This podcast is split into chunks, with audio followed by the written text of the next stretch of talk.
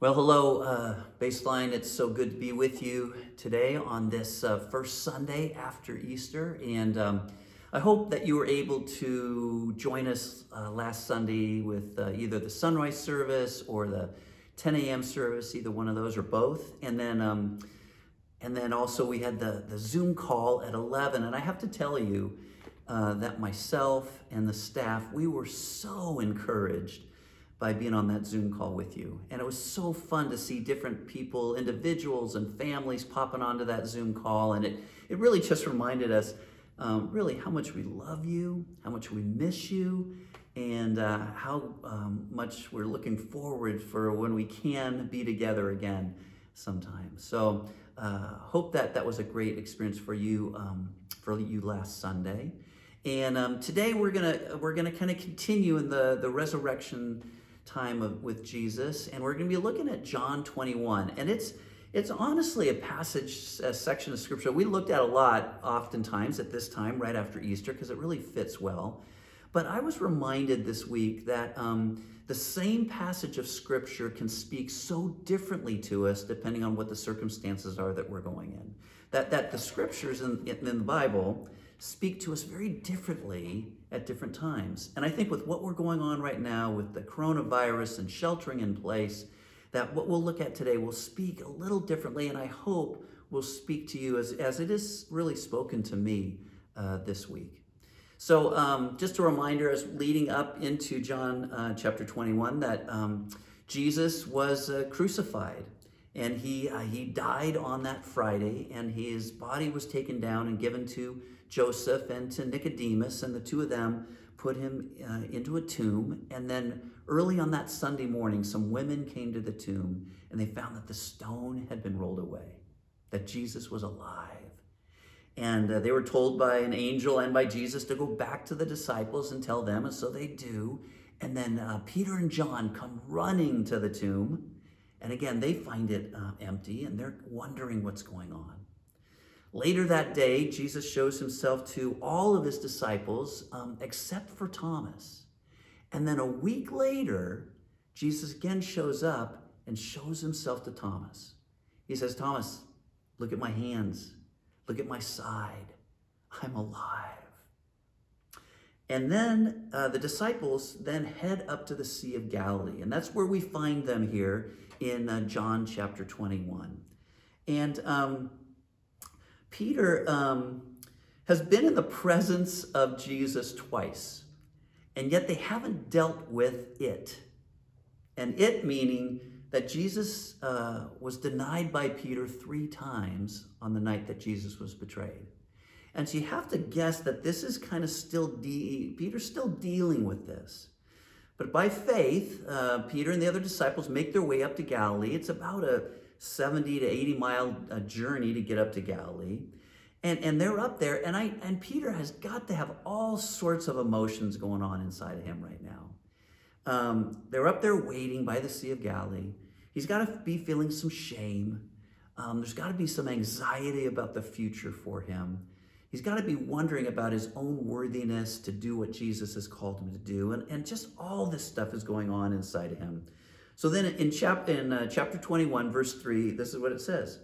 "I'm going out to fish," Simon Peter told them. They said, "We'll go with you." So they went out, got into a boat. That night they didn't catch anything. So uh, Peter kind of just says, I don't know what's happening here. I don't know where Jesus is. I'm going to go back. I think he's going, I'm going to go back to what's comfortable. He was a fisherman before he started following after Jesus. And so he wants to get back out on the water. And I I don't know if you're like me, but there's been, I've heard lots of stories about people who are kind of going back to what's comfortable during these days. A lot of people are baking bread. A lot of people are just watching Netflix or watching movies or playing games. And, and all that stuff is all right. But I think it's a, a, an effort to kind of get back to what feels comfortable to us. And he says, "I'm going to go out to fish." And then the disciples say, "We'll go with you." And that phrase just grabbed me this week. We're going to go with you. We're not going to just let you go out there on your own, but we're, we're going to go with you. And again, I think that speaks to us today. Because as we're kind of physically isolating ourselves from one another and we're under this whole idea of sheltering in place, but the temptation is to totally socially isolate ourselves from one another or emotionally isolate ourselves from one another. And I just want to encourage each of us, hey, let's go with folks. Let's let's be intentional about coming alongside people. Let's um, call people up, text them, write notes, Zoom calls, whatever it might be, but let's not allow people to go off on their own in these days. But let's be with one another. I thought that was just such a really interesting phrase the disciples said. Now, I'm not much of a fisherman, um, so the only thing worse than going fishing for me would be to go fishing and not catch anything all night. And that's what happens to the disciples. And then we, in verse four, it catches up with what happens. It says, early in the morning, Jesus stood on the shore, but the disciples did not realize that it was Jesus. He called out to them, friends, haven't you caught any fish? So worse than just going fishing and not catching any fish is having somebody ask you, haven't you caught any fish, right? So Jesus asked them, have you caught anything? And they said, no. Then he said, throw your net on the right side of the boat and you will find some. When they did, they were unable to haul in the net because of the large number of fish. Amazing miracle that Jesus uh, ha- happens has here with these guys. And so they're trying to pull all the fish in with their nets. And then verse seven, it says this, then the disciple whom Jesus loved. And, and we believe that's John, that John is the one, the disciple whom Jesus loved. John said to Peter, it is the Lord. As soon as Simon Peter heard him say, it is the Lord, he wrapped his outer garment around him, for he had taken it off, and he jumped into the water. I mean, he is so grabbed by the fact that that is Jesus on the shore that he jumps into the water with his clothes on and starts swimming in as fast as he can. Now, this has happened to Peter before with Jesus. One of the first times that, that Peter um, met Jesus, Jesus was teaching on a, his boat to a pe- group of people on the shore. And he said, hey, push off into deeper water. Let's uh, go fishing. And, and Peter says, well, you know what? We fished all night, but we didn't catch anything. And Jesus says, well, let's try again. So the next time they put down their nets again, they can't hardly pull the nets up. And that's when Peter says, uh, hey, Jesus, get away from me. I am a sinful man. And Jesus says back to Peter, Peter, from now on, follow me, and I will make you a fisher of man. And from that point on, Peter starts following after Jesus and has this incredible ministry. So I'm thinking, as this is happening, when Peter jumps into the water and starts swimming to shore, I think he thinks back to that moment where he first met Jesus and was first called to ministry. He's remembering the impact that Jesus has had on his life over the last three years. And he's probably also thinking about how he denied even knowing Jesus just a couple weeks earlier. But he keeps swimming, and he keeps swimming, and he keeps swimming. It says this in verse eight, the other disciples followed in the boat, towing the net full of fish, for they were not far from shore, about a hundred yards. When they landed, they saw a fire of burning coals there with fish on it and some bread. Again, the, the fire is significant, I think. Um, on the night that, G, that uh, Peter denied even knowing Jesus, um, he was in a courtyard with a bunch of people, and Jesus was in being tried in the house, and he's standing outside with people by a fire. And three times people asked him, hey, you're one of his, right? And he says, no, I don't even know him. And so I have to imagine, again, coming onto the beach, seeing a fire, again, just brings up these emotions, these thoughts that Peter is having to deal with. So then in verse ten, it says this, um, Jesus said to them, bring some of the fish you've just caught. So Simon Peter climbed back onto the boat. He dragged the net to shore. It was full of large fish. There were one hundred fifty-three of them, but even with that many fish, the net was not torn. Jesus said to them, come and have breakfast. None of the disciples dared to ask him, who are you? They knew it was the Lord. Jesus came and took the bread and gave it to them. He did the same with the fish. This was the third time Jesus appeared to his disciples after he was raised from the dead. I love that phrase. Come and have breakfast. Come sit down. Let, let's have a meal together. Peter, rest of the disciples, let's sit and have breakfast. It's such a beautiful, gentle invitation. Jesus knows what Peter had done. He knows what they kind of have to deal with, but they're first going to have breakfast. And I love the fact that Jesus meets his disciples, that Jesus meets Peter right where they're at. Right where they're at. On the shore of the Sea of Galilee. You know, I think sometimes we get this image or this impression that you can only meet Jesus in a religious place. Right? You can meet Jesus at church, or you can meet Jesus at a camp, or meet Jesus in a Bible study or in a prayer group or whatever. And and let and hopefully we do meet Jesus in those places. But today, I want you to know that um, Jesus can meet you at your kitchen table today. That he can meet you out in your living room. He can meet you as you're going on a walk with your family around the neighborhood. That wherever you are at, Jesus can meet you right there. And so one of the things with this season for us is I really hope that we take advantage of this time. And, and I've called it leaning into our relationship with Christ. And realize that wherever you're at, whatever emotions you're feeling, that Jesus will meet you right there. It doesn't need to be a religious setting. It could be around the kitchen table. It can be in the living room. It could be on a walk. That Jesus wants to lean into that with you. So there's been so many parallels here in terms of um, the night that uh, Peter denied Jesus. There's been the incredible catch of fish that would take him back to when he's first called. There's the fire that is set up and reminding him of that night. And so Jesus and Peter have some work to do. And so in verse fifteen, it says this.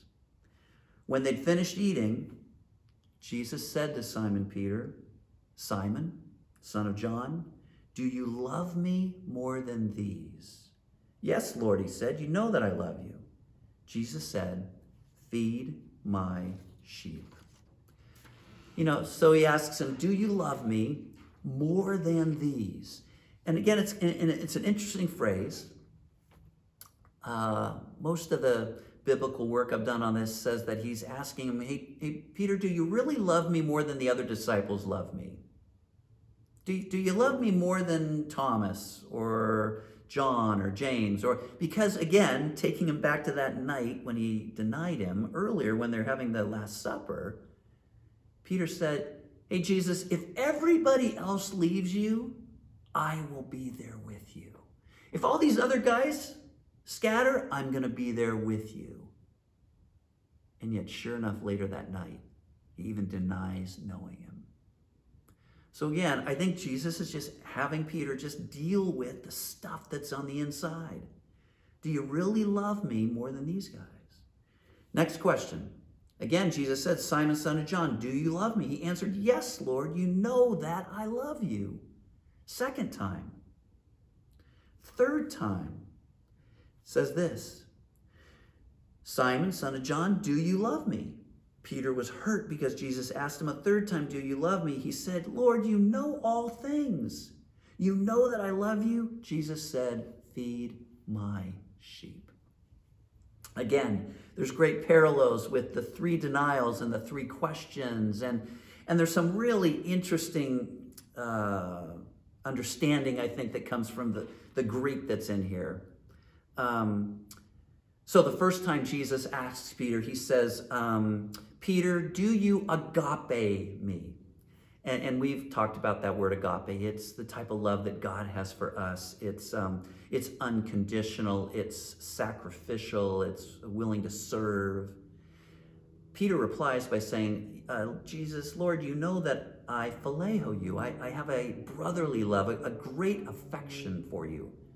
Now, these two words are often used interchangeably. There's a slight difference between the two. The second time, Jesus again says, uh, Peter, do you agape me?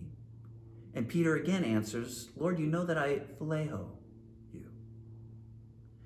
The third time, Jesus asks, he says, Peter, do you phileo me? Do you have a deep affection for me? And that's when uh, Peter says, um, Lord, you know all things. You know that I phileo you. You know that I have this deep affection for you. It's it's interesting to see, is there something there that we want to need to gain from the scriptures? I believe what partially it's showing us is that Jesus desires us to have a love for him which is committed, which is willing to serve, which is willing to sacrifice for him. And he keeps asking Peter these questions because he knows that Peter needs to deal with these things. He needs to have this type of love. He needs to deal with his denial before he can become all that God wants him to be. He needs to deal with what has happened in the past before he can be the leader that God needs him to be in the future. Right? When Jesus met him, he said, come follow me, I'll make you fishers of men. Later on, he said to Peter, hey, uh, Simon, your name is Peter. Upon this rock, I will build my church. But Peter, first and foremost, needs to get in his heart and his mind that he deeply loves Jesus with everything he has before he can move on to what God is calling him to do. There, there needs to be restoration and restoring before Peter can become all that God wants him to be. You know, it's um, it's really interesting. I, I, this uh, reminds me of a story that Jesus told. It's one of the most famous stories that Jesus tells, actually. It's um, a story called The Prodigal Son. Uh, story of a, the young son who asks for an inheritance and then goes off and he blows it in wild living and ends up in a Uh, pigsty and is all messy and beat up and all that, and he, he realizes, oh my goodness, I just I got to get back home to my dad, and I'll I'll just tell him I'm not worthy to be your son, but I'll be a servant instead. And so he's making this trip back to see his to his dad's house, and and along the way he's rehearsing this uh, speech. Uh, Lord, I don't deserve to be, or Father, I've sinned against you and against God. I don't deserve to be your son. Uh, just make me as a servant. And he, he's coming up, and as soon as he gets there, his father comes running down the hill, meets him before he even gets onto the property, and grabs him and hugs him and kisses him and says, this son of mine was lost but is now found. He was dead, but now he's alive. Come and celebrate. That there's restoration, that there's renewal. You know, I was reminded this week, you know, on um, on March first, we uh, started a uh, kind of a season in our church called uh, Renew. And we were really seeking renewal in our own lives with Christ and in our life as a church. And then all this stuff has happened. And I, and I was reminded that we're still in the season of renewal. We're still there. And, and so I want you to imagine yourself sitting on the shore of Galilee with Jesus. And he says, come have breakfast. Let's sit for a while. Let's talk. And then a little bit on, later on, he says, uh, hey, hey, let's deal with some stuff. There's, there's some things in your life. There's some stuff in my life. But Jesus says, there's some stuff in your life that we just need to restore. We need to redeem. We need to make new. And just imagine what that would be like to be in that setting and to have that conversation with Jesus. And to imagine what it's like to make that trip back to the Father and the Father meeting you, grabbing you, hugging you, giving you a kiss, and saying you were lost, now you're found. You were dead, but now you're alive. That's, that's what had to happen to Peter. And that's what happened here on the shore. He's restored and he's redeemed and he's readied for what God has for him in the future. Now, it continues a little bit, and we'll end with this. This is what Jesus says to him in verse eighteen. What I'm about to tell you is true. When you were younger, you dressed yourself. You went wherever you wanted to go. But when you are old, you will stretch out your hands and someone else will dress you. Someone else will lead you where you do not want to go. Jesus said this to point out how Peter would die. His death would bring glory to God. Then Jesus said to him, "Follow me." Now, this must have been really hard for Peter to hear, right? None of us want to hear that we aren't able to go where we want to go. We can't do what we want to do. We want to be independent. We want to kind of make it on our own. And that's probably one of the really frustrating times uh, or things about this time that we're in right now, is that we don't have control over this. And, and Peter one day will not have control over where he's taken. And tradition tells us that about thirty, thirty-three years or so after this encounter with Jesus on the shore, that he's in Rome and he is uh, killed for his faith. He's crucified. And he, uh, in fact, was crucified upside down because he didn't feel like it was right for him to be crucified the same way as his Lord was. That this is what following Jesus will get him to. But that is the call Jesus makes on Peter's life and on every one of our lives. Follow me. Just follow me. Follow me. Get to know me. Get to know how I live life. See how I love people. Follow me. That's the call for every one of us. And that's what Peter had to be reminded of on this day. That it's really all about just following Jesus. But that's hard to do, and, and we'll see this as it, as it continues here in verse twenty-one.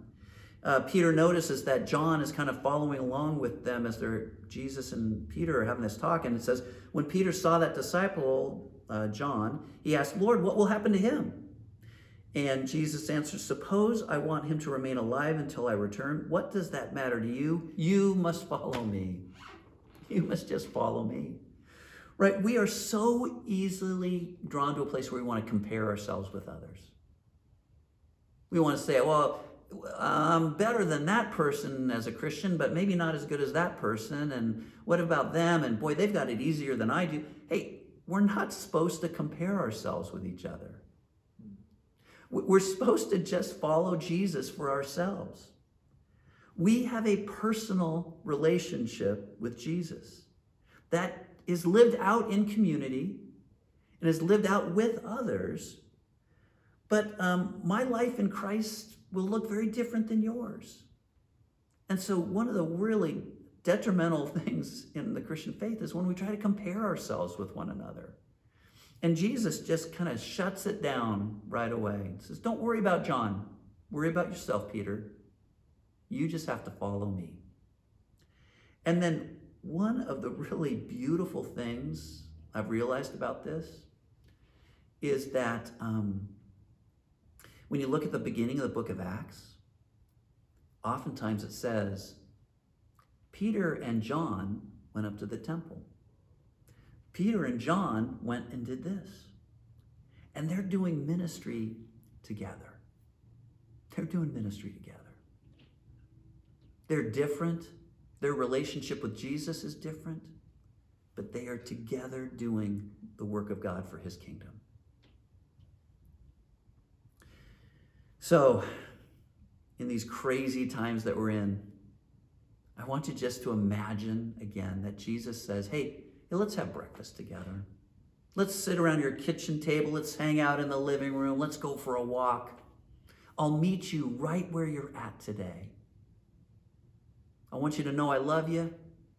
I wanted you to tell me that you love me and you're committed to me. And, and what might there be in our lives that he wants to deal with? You see, Jesus, in every one of our lives, he wants to produce the fruit of the Spirit in our lives. He wants us to love others well. He wants us to care for the poor. He, he wants us to be examples of what it means to be one who loves others well. Sometimes we don't do that. And sometimes it just means, hey, Don, hey, let's have a talk. Let's get breakfast together. Let's sit and chat for a while. Jesus will meet you right where you're at today. Let me pray for us. So, Lord, thank you that you care for us, each of us individually. That, Lord, you desire to meet us right where we're at. And so in these times, we, we come before you. And we just ask you to speak into our lives. Speak into those places that need to be restored and redeemed. Speak into those places where you've called us to uh, be different. And encourage us, Lord, for the ministry that you have for us. It's in Jesus' name we pray. Amen. Hey, we're going to uh, sing a song right now as a way of responding to uh, what God might be speaking to you, how he loves you as a, as a father, and how he might want to speak to us during these days.